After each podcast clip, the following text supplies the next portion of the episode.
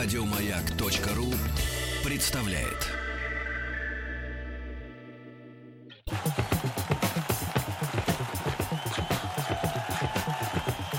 Радиостанция «Маяк»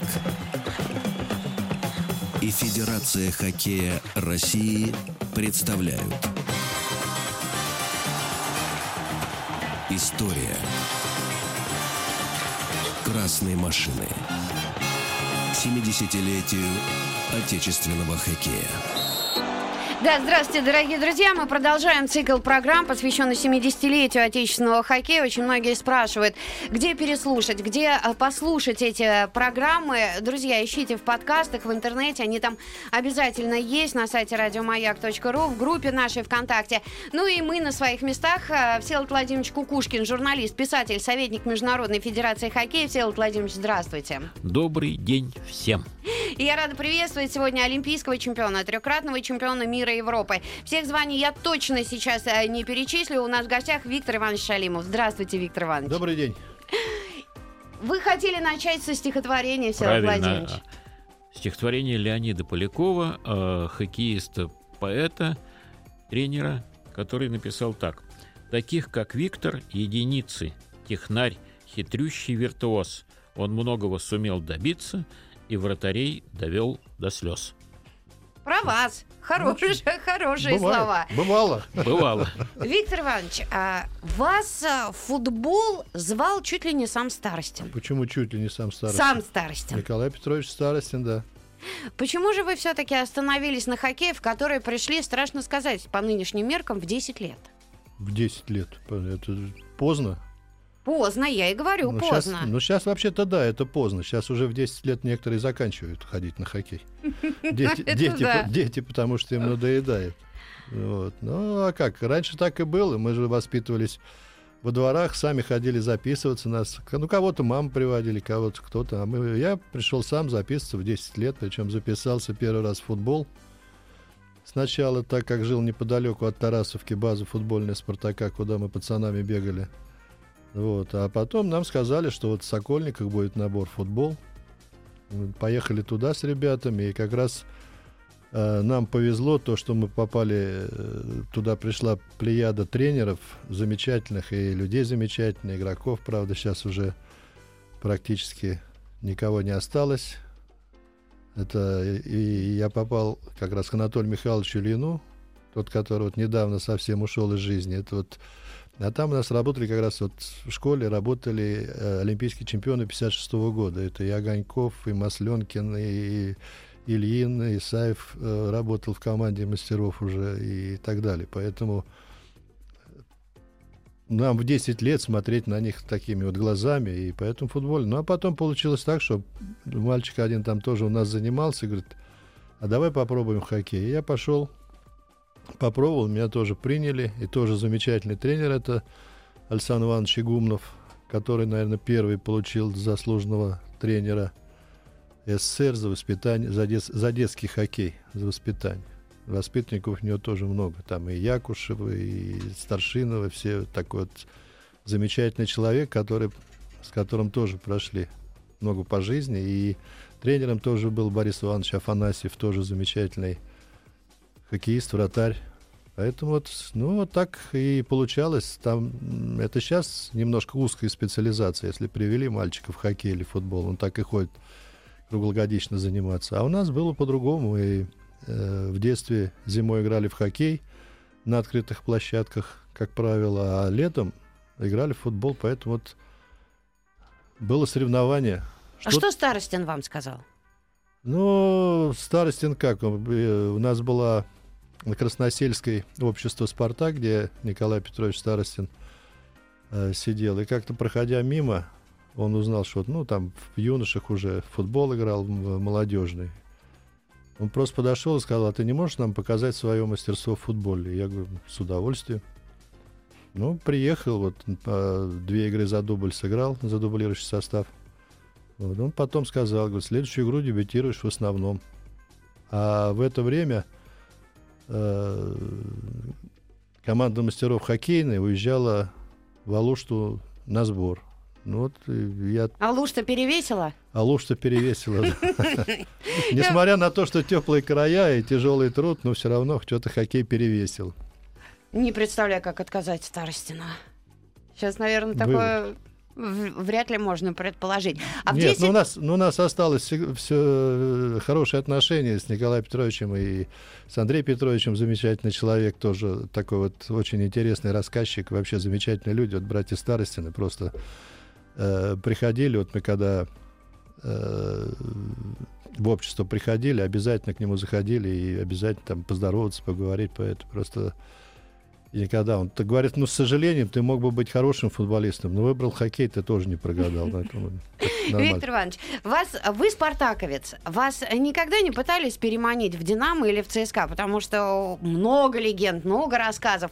Разные хоккеисты э, ведают свои истории, как это было, как э, пытались и в ЦСКА забрать, и в «Динамо». С вами было такое? Было, естественно. А как это происходило? А происходило это просто почетная обязанность каждого гражданина Советского Союза служить в рядах советской армии. Так. Подош, подошел возраст, и в военкомате хотели меня забрать в армию. Ну, естественно, значит, в армию, значит, в ЦСКА. И так вот продолжалось все время. Обращались к руководству, руководство обращалось к высшему руководству и говорили, что вроде как отсрочки, отсрочки давали, потом опять. И было даже, было даже такое, что дело дошло до а, ну, вот это, это совсем высоко, наверное. Ну, не высоко, дело дошло до этого. дело дошло до того, что уже как бы за уклонение от воинской обязанности уже А-а-а. была статья, и приезжал, приезжал уже оперуполномоченный с санкцией на арест прокурора. Спартак нам Серебряный Бор. Вот. Но когда он увидел там Майорова и Старшинова, оказался спартаковский болельщик, и сказал, что вот угу. Даю вам сутки, больше не могу. Тогда Анатолий Владимирович Сеглин, тоже замечательный хоккеист и судья, и человек, поехал в военкомат, они переговорили. Я жил в то, в то время в Химках, и сразу мне через неделю перевели меня в военкомат в Сокольники из области. Вот там все-таки была какая-то договоренность. Вот. Потом так и продолжалось все время. Нам, руководство нам говорило – Угу. Все в порядке, не волнуйся, но дома не ночуй. Вот. Ну а потом получилось так, что вот уже была договоренность, что кандидатов в сборную не, не призывать. Вот. А потом все равно была еще одна ситуация, когда на кандидата в сборную, оказывается, был спецнабор. Ну, потом уже Виталий Георгиевич Смирнов к нему мы с Шадрином пришли. Шадрин мне говорит, что ты, пойдем к Виталию Георгиевичу. Пришли мы к Виталию Георгиевичу, он тогда, по-моему, зам, зампред был. Вот. Пришли к нему, они созвонились там с кем-то, не знаю. Ну и вот оставили в покое. Хотя учился и в институте на дневном. А потом, когда родились двое детей, уже все отстали. Виктор Иванович, вы спартаковец, но а, вот а, есть такой факт, да, что чем, а, золото чемпионата мира вы завоевали раньше, чем а, со Спартаком взяли медали а, чемпионата страны, да, и все равно вы попали в сборную к Тихонову из Спартака. Почему? Как это было? Почему к Тихону? Сначала к Кулагину. А, Кулагину, Кулагину. да, Кулагину, Юрзинову. Ну, как попал, играл, наверное, хорошо. А потом просто э, было так, вот в 75 году, когда Э, хотя я уже и в 72 году был где-то вот рядом с составом, уже мечтал сыграть вот в суперсерии 72 года. Угу. Был в составе, но, к сожалению, не, не удалось сыграть ни одного матча, э, как у Леонида Аркадьевича Кубовича. Угу. Играл, но Играл, не, но не наигрался не, и не угадал, да, ни, одной буквы. ни одной буквы. Да, так приблизительно и было. Потому что там, если вы помните, кто-то помнит, что там уже перед последними матчами нас, мы уже практически выиграли серию, и перед последними матчами нам уже говорили, что вот сейчас еще вот эту игру выиграете, угу. и выйдете вы. И вот эта игра как раз и не состоялась, и, пос, и предпоследняя, и последняя. Поэтому вот не получилось. Ну, а потом я уже в 74-м уже играл и с ВХ, сборной, вторая сборная, и на пресс известие за сборную. Ну а в 75 году вот как раз, ну, наверное, это э, в связи с тем, что наше звено это Шадрин, Якушев, я и сзади Ляпкин Юрий Евгеньевич. Вот как раз это, наверное, и сыграло то, что мы очень здорово играли в этот сезон 75-76, поэтому нас и взяли, наверное. История красной машины. 70-летию отечественного хоккея. Всеволод Кукушкин и Виктор Шалимов. Сегодня мы продолжаем говорить э, о хоккее. Любимая игра миллионов. Так вот, любимая игра миллионов и любимая команда тоже миллионов «Спартак», потому что, правда, у нас болельщик делился между ЦСКА, «Динамо», «Спартаком». «Спартак» был возмутитель спокойствия, у них была своя игра, у них был спартаковский дух, что никто понять не может, что же это такое – они и сами, по-моему. Но играли, и вот так вот весело играли, забивали, выигрывали, портили фаворитам настроение. Вот. Но была тройка, в которой играл Шура Мартынюк. Прекрасный нападающий, и мы потом скажем о его рекорде и прочее. Вот. И несчастье. Мартынюк ломает руку. Вместо него в звено вводят Виктора Ивановича. Вот, тогда Витю и звено заиграло. Все равно прекрасно играли. И тогда полностью этот состав берут в сборную, и уже сомнений о том, что надо вот менять э, Виктора на кого-то другого, уже не было. И вот они пошли в сборную и поехали на Олимпиаду. 76 год, Олимпийские игры. Что? Начало мира. Начало мир. Ну, мир-то миром, это уже так. Когда есть рядом Олимпиада, чемпионат мира уже становится так чуть-чуть в теньке. Но все равно первое попадание, Виктор Иванович, первое попадание в сборную и первый, давайте все-таки и о чемпионате мира поговорим. Это же ведь э, первый турнир в вашей жизни, э, вот ответственный такой. Как, какие ну, чувства? Я какие... думаю, что ответственные турниры они все, и первенство Союза, и молодежные. Ну, не все, знаю, сейчас, наверное, вот, так не считается. Ну, как не считается? Считается все, потому что если человек... Чуть поближе к микрофону. Если ага. человек где-то играет, занимается, у него же все такие ответственности. Ну, а здесь, да, действительно, когда вот на первенство мира и попали, тем более такой, можно сказать, ограниченный контингент, это сейчас ездят э, по 22 человека в составе, а раньше было 20 всего в составе. И на Олимпиаду вообще ездили 18 человек в составе. Попасть вот э, в число 18 это большого стоило. Как вам сообщили? Приезжай, э, Виктор, на сбор. Ну, как сообщили? Так и сообщили. Просто вызов, приходит в клуб вызов, и такого числа тренер говорит, такого числа должны явиться туда-то. Это счастье? Ну, конечно. Конечно. И когда э, вы... Никто не сознается. Все говорят, что не было никакой дедовщины в сборной. Но, тем не менее, молодые приходят, а там уже опытные играли. Не было. Вот у нас, я тоже поддержу всех, у нас никогда не было. Хотя вот э, как-то, ну, старичков мы уважали даже в своем звене, в нашем звене. Вот когда я попал к Шадрину и Якушеву, это вот по, по стечению обстоятельств в связи с, там, вот, с тем, что Александр Мартанюк сломал руку. Uh-huh. Вот, и, естественно, я понимал, что я моложе, я должен больше их работать. Правда, как-то работать, слово мы это не любим, это все-таки игра.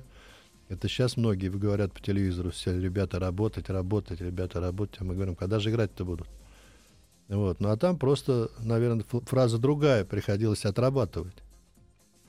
Uh-huh. То есть, если вот мои партнеры где-то задержались, надо было бежать помогать защитникам, значит, я должен был в первую очередь вот, хотя все, э, мы все вместе играли, всей пятеркой. Вот, а с другой стороны, все мы, все друзья, и Михайлов, Петров, Харламов, и, и Мальцев, и, ну, в общем, все, вся команда, все были дружные. Никогда, никогда такого не было, чтобы там, а, ты спартаковец, ты динамовец. Недаром вот эта фраза появилась, которую в фильме произносит э, Харламов, что у нас нет ни ЦСКА, ни Спартака, ни Динамо, у нас есть сборная. Ну так и было, поэтому, наверное, поэтому мы побеждали, потому что были дружные, а друг за друга. А кланов не было? Не Все было. равно вот, э, вот сейчас все в сборной даже, они э, дружат по интересам. Что футболисты, что хоккеисты. Кто из какого клуба, так и дружит. И у вас наверняка же так было. Да не было у нас ничего. У нас все было нормально, никаких кланов, ничего не было. Естественно, что ближе, ближе только, наверное, там, где, э, где по расселению. Если ты mm-hmm. из Спартака, значит, ты жил с спартаковцами. На Олимпиаде, вот, допустим, там в доме была трехкомнатная квартира, естественно, мы жили своим звеном, плюс третьяк у нас жил в, наш, в, наш, в нашем камбузе, или как его там его назвать. Вот. А там другие то же самое, поэтому...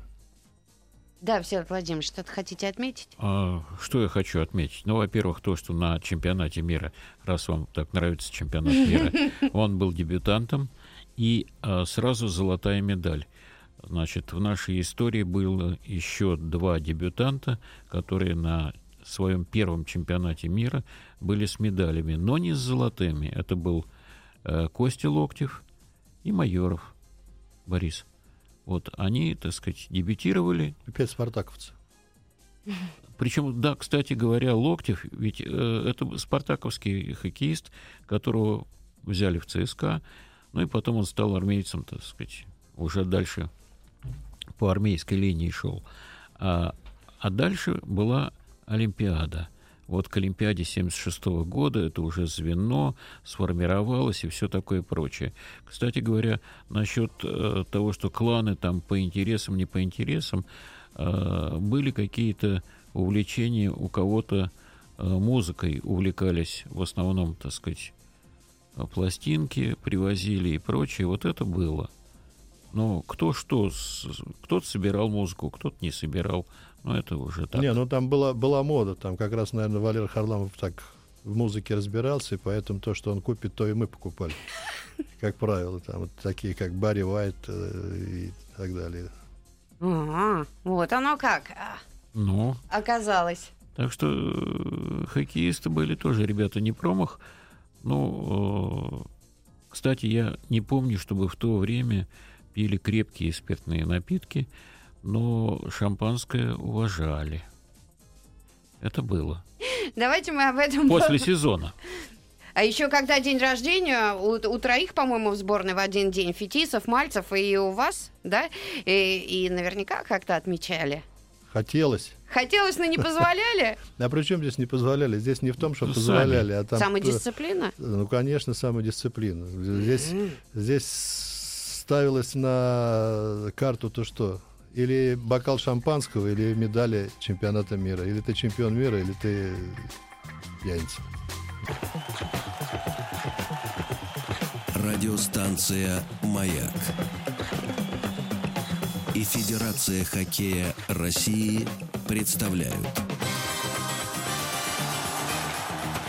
История красной машины 70-летию отечественного хоккея.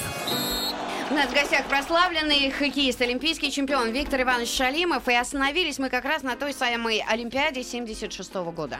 Ну, мы на ней даже не остановились, мы к ней подъехали. Подъехали, да. Вот, и это была волнующая Олимпиада.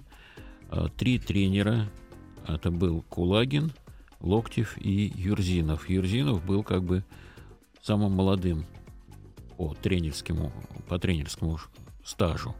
Вот. И для него это была очень важная Олимпиада, потому что он не стал олимпийским чемпионом в 84 году, э, в 64 году. Вот. А тут появился шанс хотя бы как тренеру. И вот начинается игра. Силат Владимирович, прошу прощения, а как возникло это тренерское трио? Ну, примерно так же, как и Тарасов, Тарасов Чернышов. Чернышов. Да, дело в том, что так сказать, Борис Павлович пользовался уважением, авторитетом. Ему было привычно работать с Локтевым, еще, так сказать, армейская связка. Вот, и добавили Юрзинова, потому что, так сказать, тоже сильный клуб и все такое прочее. И Аркадий Иванович его рекомендовал. Так что можно вопрос Виктор Ивановичу? Для вас было принципиально, кто был тренером сборной? У вас э, были любимые наставники, если говорить о сборной? Да нет, в принципе, в принципе, в принципе ничего не было никаких. Здесь захлестывало все то, что тебя пригласили в сборную, ты должен играть. А тренер это тренер как у тренера у каждого свои мысли, свои э, планы, свои задачи. Кто-то одно говорит, кто-то другое. Здесь просто надо выбрать что-то лучшее. Слушай тренера, ну, импровизацию никто не запрещал. Да, вот эти тренеры как раз импровизации сильным хоккеистам не запрещали, к счастью. Итак, Олимпиада 76 года. Для Юрзена, да и для всех, наверное, было важно выиграть. Чем она была особенна? Особенно она была тем, что уже позади была серия 72 года, вот, и Олимпиада 72 года, а теперь вот 76 год, и нужно не сплоховать. Это первый момент. Второй момент для дебютантов – это шанс заявить себя в жизни. Вот. И сложность была в Инсбруке в том, что э, игровая и турнирная ситуация сложилась напряженно. Вроде бы нам достаточно было в последней игре ничью сделать э, с командой Чехословакии, а выходило так, что команда Чехословакии повела 2-0. Вот тут оно и заиграло. Это э, в тот раз вы остались втроем, и вам приходилось обороняться. Ну, не нам. Вот Виктор, там Шадрин был. Но, кстати говоря, после того... Шадрин, как... Ляпкин и Цыганков. Вот после этого Белаковский сказал, да их всех после, этой, после этого периода можно было в реанимацию отправлять. Так они выложились. Как переживалось? Ну, переживалось-то, конечно, переживалось.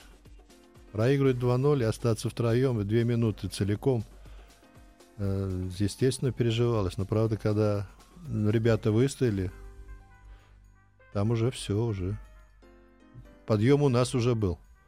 Мы уже сказали все, больше пропускать не будем. Чемпионат мира, Олимпиада. Хотя пропустили. Вот для хоккеиста а что а, особенного было, вот по ощущениям? Ну, не знаю даже, как вот ощущения. Все сравнивают там со слезами родниной, а слезы, наверное, у всех в глазах были, и у мужчин, и у женщин. А действительно, вот Олимпиада, она и есть Олимпиада. Чемпион, чемпионат мира ты сегодня выиграл, на следующий год проиграл, хотя тоже не хочется проигрывать. А олимпийский чемпион это практически уже на навсегда. На, ну, я считаю, что это вообще самое высокое Э, достижение спортсмена это победить в Олимпийских играх. Где-то, а, сейчас я даже не, уже а, не вспомню, я читала, что а, отдыхать практически не давали, кто-то рассказывал, а, не помню. А, как у вас строился тренировочный процесс во время Олимпиады? Были сильные тренировки или какие? Как вас щадили или наоборот нагружали? Да не, во время Олимпиад уже не нагружали. Там же игры практически каждый день, и поэтому там для тренировок просто так выйти, э, что-то попробовать, покататься, размяться, попробовать инвентарь, клюшки, кто-то сделать коньки, поточить или что-то там. И такие были нормальные их тренировки без... Э, не сказать, что совсем слабые, не сказать, что сильные. Нормальный тренировочный процесс был. А канадцы за вами подсматривали? Канадцы тогда, э, они особо не участвовали в, в Олимпиадах. Это уже э, канадцы посматривали там и на чемпионате мира. Кстати, вот в 1977 году чемпионат мира, когда э, Фил Эспозито пришел к нам в раздевалку и сказал, что говорит, ну мы все сделали, э, они там обыграли, а нам нужно было шведов обыграть. Мы, говорим, все сделали, теперь ваше mm. дело. Ну, мы проиграли. А по-моему, Фил Эспозито сейчас, когда приезжал и узнал, что вы все играете в Кубке Легенды в такой прекрасной форме, выходите на лед, он просто был поражен. Ну, никто не мешает ему тоже уходить. Нет, на лед он не выходит, он выходит на тренерский. Нет, один раз он выходил на лед с нами просто, ну так. Просто покататься. Чуть-чуть покататься просто, да. Ну и давайте, а, мы хотели остановиться на 80, 81 э, год, а, Кубок Канады. Да, вот э, это было, конечно, нечто, потому что с одной стороны была трагедия Харламова, с другой стороны, команда все-таки собралась, мобилизовалась, и тренеры были Тихонов и Юрзинов. А в качестве наблюдателя приехал Анатолий Владимирович Тарасов. И вот предстоит решающая игра с канадцами, утро, раскатка, а Анатолий Владимирович обязательно приходил. И вот он пришел, спустился вниз и стал подзывать к себе – причем подзывать и как он только мог, вот артистично, с придыханием обращаться к хоккеистам. Он говорил, мальчишки, на вас, спартаковцев, вся надежда. И дальше Витя сейчас нам расскажет. Ну, это было так приблизительно. Э, мы вышли после раскатки перед финальным матчем. И Антон Владимирович сидел на трибуне. Первый шел Сергей Капустин. Он его подозвал, говорит, Сережка, иди сюда. Он подошел, говорит, Сережка, молодец. Все, больше ничего не сказал. Потом подошел, потом Сергей Шепелев. Тот просто его поцеловал. Тоже, говорит, молодчик. Потом, когда я подошел, он говорит, «Э, Витька, ты думаешь, миллионы болельщиков в Советском Союзе будут смотреть, как сыграет сборная? Нет. Она будет смотреть, как сыграет спартаковское звено. Вы же вот с чехами там три из четырех забили. Я ему говорю, ну, Антон Иванович, ну один Булиджан. Булиджа тоже надо заработать. Все, идите. Я надеюсь на ваше звено. Вот. Это окрыляло?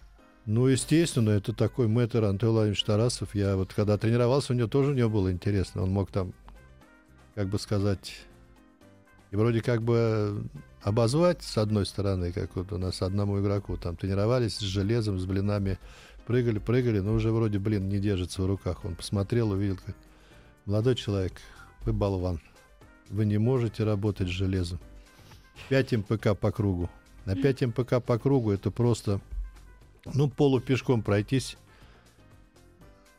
То есть он вроде как сказал, что и работать не может с железом, в то же время дал отдохнуть. Mm. Поэтому здесь вот он такой вот артист. Ну, наверное, Татьяна Анатольевна Тарасовна тут тоже в него, mm-hmm. в папку. Она, а были те, которые противились таким нагрузкам? Ну, я думаю, что не было. Просто кто-то не выдержал, кому-то надоедали, и те просто не выдерживали, не хотели. Один был хоккеист, который Э, позволил себе нагрузку себе уменьшить. Это был Женя Зимин.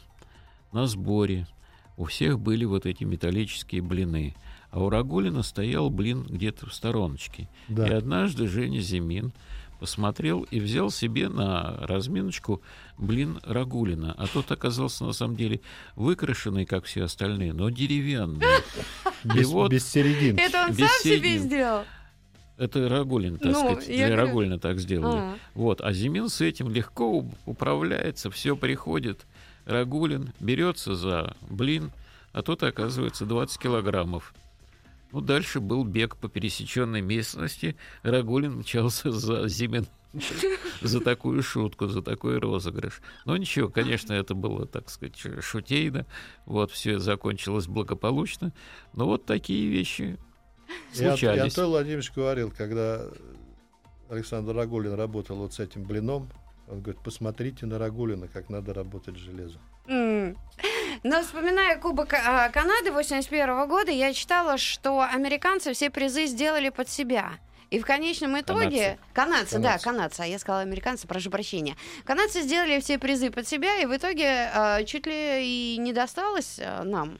Нет, нет. Что нет, это за история была? Мы Ис- выиграли. История была прелестная. Мы неожиданно для всех выиграли. Канада была вся в шоке. Иглсон, который затеял всю эту историю, тоже был в шоке. И вот он сидел у себя в раздевалке, и вдруг прибегает дантист команды с воплем «Алан, русские воруют наш кубок». Но на самом деле кубок вручили на льду Валерию Васильеву, тяжеленный. Он с ним проехался, и вся команда тоже. Вот. И в раздевалку. Валентин Сыч, который был руководителем, говорит, ребят, давайте возьмем его к себе в гостиницу. Положили его в баул, потому что тащить-то как его... Не 50 килограмм. Почти 50 килограмм. Это был какой-то никелевый какой-то сплав. Потом после этого они сделали второй, который был легче, чтобы его вручать можно было. Вот. Все, все очень мило. И а, Олег Кученев, с которым у нас еще предстоит разговор, а, на плечо этот баул и несет. А тут прибегает стро... э, хранитель зала славы, полицейский. Ну, они быстро поняли, где 50 килограммов лежат, и, значит, отдайте. И, в общем, заваруха, мы не отдаем, они, значит, берут там, в общем, все, а команда уже ушла в автобус. Ну, в общем, в конце концов, Валентин Лукич сказал, я надеюсь, что это не криминал, он сказал, что ну их этих засранцев, отдай им. Э, Олег сбросил этот баул с плеча, э, упал он, бетонный пол, и кончик этого самого кленового листа чуть-чуть загнулся. И вот если кто э, читает мои книги, хм, это я, это я и вот. уже очень многие. Вот, и я могу сказать, что в зале славы в Торонто наши вот многие, кто, кто прочли, они идут и смотрят тот кубок или не тот, и смотрят на кончик кленового листа, а канадцы еще удивляются, чего они там высматривают. Ага, загнутый кончик, значит, тот Оригинал, самый. Значит. Оригинал. А правда, что а, американские болельщики после этого якобы собирали деньги и привезли нам оригинал этого кубка, нет? Это канадские. Нет, канадские. Нет. Фу, да что ж такое? Это да бывает. Из Виннипега. Из Виннипега э, хозяин небольшой автобусной фирмы значит, решил, ах, так, мы сейчас сделаем. Он образ... объявил сбор денег, собрал, э, поддерживал его в этом Борис Федосов из «Известий», и Известинский корпункт в Канаде. А, сделали его, конечно, легче, потому что это очень дорогое и прочее. Вот, но сделали. Привезли в Москву и вручили во время приза «Известия». Это назывался, мы объявили так, что это Кубок канадцев. Не mm. Кубок Канады, а Кубок канадцев. Да и он сам как раз приехал, этот вот... Да, Смит. Смит с Виннипега. Ну, красивый поступок. А, очень приятно, я думаю, что всем было. История красной машины. 70-летию отечественного хоккея. Радиослушатель пишет, Виктория, передайте, пожалуйста, большой привет и огромное уважение Виктору Ивановичу Шалимову. Передаю от Алексея Мишарина. Вам огромный привет. Очень спасибо. много спасибо здесь. Но мы а, двигаемся дальше, время заканчивается, и решили мы остановиться на год 1976. А, ну, остановиться мы решили, но тут надо сказать, что это было примечательно, что Виктор Иванович, а также еще двое спартаковцев одели формы крылья Советов, но не перешли в команду, а просто с ней вместе поехали. И, в общем, их э, присутствие в этом клубе было весьма позитивным. Давай, Виктор Как вы Иванович. оказались, да, в рядах и в форме Но, ну, крылья Советов? Наверное, получилось так, что канадцы уже все исчерпали свои. Они все время говорили, вот там суперсерия 72 года это одна, вот у нас там другая появилась команда ВХ. ВХ тоже э, сборную обыграли. Они говорят, ну это сборная, это сборная, у нас клубы сильнее. Ну и была договоренность, там решение, вот э, то, что послать две Э, две, э, две команды, это ЦСКА. ЦСКА, правда, усилилась тремя. Это Мальцев, Васильев и Солодухин, СК. И Крылья Советов, за которые поехали Ляпкин, Якушев, Шадрин и я. И вот как раз вот эта вот суперсерия, там было четыре матча. Первый мы обыграли Питтсбург, потом проиграли очень веселый матч. 6-12 проиграли Баффало. Вот. Но это так было интересно. Мы все время вспоминаем не только победы, но и такие матчи тоже вспоминаются. Ну, 6-12 это внушительно. Я могу немножко встрясть. Просто э, наши хоккеисты накануне видели, как Баффало э, проиграла. По-моему, Лос-Анджелес 3-9. 3-9. Ну, ну, естественно, в голове сразу, да ну, с этими клиентами. Тут... На одной ноге. Что сказал Расько тогда? Ну, Расько сказал, а, у нас цеха лучше играют. И я говорю, Саша Будунова говорит, если ты этим не забьешь там парочку, я тебя уважать перестану. Ну вот вышли 6-12, поэтому вот эти все высказывания, шутки с трибунные мы как раз и вспоминаем, и весело это было. Вот. Ну, а потом дальше мы обыграли Орлендерс, Нью-Йорк Орлендерс и Чикаго. Вот. А ЦСКА последний матч играли э, с Филадельфией, самой грубой командой, наверное, в то время, когда Бобби Кларк, когда там Константин Борисович Локтев команду увел даже изначально, но потом все-таки доиграли. Так, э, была откровенная бойня, а не игра, можно сказать. Так что вот мы и крыли, мы в крыле тоже замечательная команда, замечательные люди. Вот эта тройка, Анисин, Будунов, Лебедев, которые сейчас у нас тоже и в легендах. Мгм. Вот, правда, Будунов Саш не катается, а Лебедев с Анисиным катаются, играют, поэтому все команды, когда нужно было делать и сборные, и за клуб мы ехали, всегда нужны, были дружны. Кстати, сегодня вечером Виктор Иванович выходит на лед. Да, я и хотела остановиться на этом. А с 9 декабря стартует турнир Кубок Легенд в третий раз. Вы будете в ретро-форме. Я специально полезла в интернет, посмотрела, что это за форма. Четыре команды принимают участие. Динамо, ЦСКА, Спартак, Крылья Советов. Замечательная форма, стилизована под э, 70-е, 80-е, да, она, наверное, как-то так сделана. Может, даже и раньше. Может быть, даже и раньше. Но а, в Москве похолодало. Как вы будете играть? При На минус открытом 14. На воздухе. открытом воздухе, Ну, что это, характерно. это замечательно. Здесь, наверное, больше к болельщикам, чтобы им где-нибудь согреться. Ну, а для дыхалки не задыхаетесь? Да нет, но мы привыкли, мы сейчас легендами тоже много ездим по разным городам, и играем и на открытом воздухе, и, на, и, и в закрытом, и в городах, где там и за 40. Ну, правда, за 40 мы на, открыт- на открытом не играли, а так выходили. Люди А здесь- спрашивают, тренировки у вас есть? Или Есть. с листа играете? Нету. Неужели вы ходите на тренировки? У нас есть тренировки, у нас в легендах хоккея две тренировки в неделю, понедельник, четверг на ВТБ-арена, в парке легенд. Вот. Поэтому у нас все А кто нормально. на тренерском мостике? А на тренерском мостике у нас все тренеры.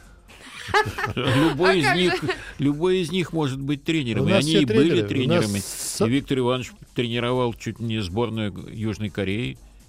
Не только и «Спартаке», Ну, и немножко в. «Спартаке» работал. А Здесь- уж Австрия то же самое. Здесь просто, здесь просто вопрос какой. Здесь это то, что здорово, то, что вот мы все собираемся э, где-то пообщаться. Так бы вот, если бы не было этой команды легенды хоккея, не знаю, там, ну, все бы по разным местам раз- разбрелись бы и не встречались. А сейчас у нас это, вот этот кубок легенд, как раз он и показывает то, что собираются все э, разные поколения. Наверное, самому старшему, кто выйдет на лед, наверное, будет 70. Это Александр Мартынюк. Шурик-то шмыгает, будь здоров. Вот. А как вы... Это серьезные нагрузки? И люди тоже спрашивают, э, вы прям тренируетесь или это напоминает, что, ну, вот э, какие-то рассказы, байки вспоминаете, Нет, турниры? почему? На льду, на льду, ну, и, причем так бывает и серьезно, что никто не хочет проигрывать. Единственное, что, конечно, есть разница в возрасте, и когда выходят на площадку ребята помоложе, они, конечно, побыстрее. Вот, а так все и считают, здесь вот мы уже тренировались, первую тренировку провели на открытом воздухе. Вот, а так что у нас там даже на табло и счет висел, и так заводились. Правда, снег шел. Вот, а сегодня шикарная погода, минус 10, минус 11. Главное, чтобы снега не было, не мешал. И думаю, что будет очень интересно. Дорогие И друзья, Кубок Легенд, не пропустите с 9 по 11. Кто в Москве, приходите в Парк Легенд. Я думаю, что будет потрясающее зрелище. А есть что-то анал- аналогичное, допустим, в Канаде? Да. Есть? Да, есть, есть. У них традиционный матч на а, открытом воздухе. Бывает это, по-моему, 31 декабря. Вот. Но это ветераны НХЛ, и, так сказать, и, может, даже и действующие.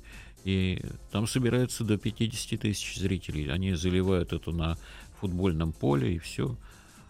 А может такое быть, что когда-нибудь наши легенды сыграют а, с легендами из Канады? Может. Может. Были бы деньги.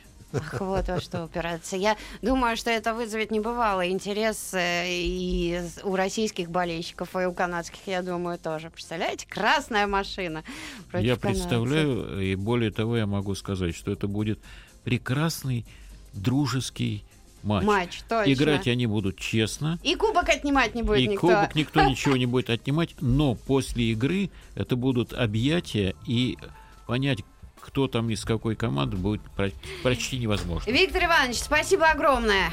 И победы на Кубке Легенд. Всем спасибо. Победа нам не очень нужна. Главное поиграть и здоровье набраться. Еще больше подкастов на радиомаяк.ру.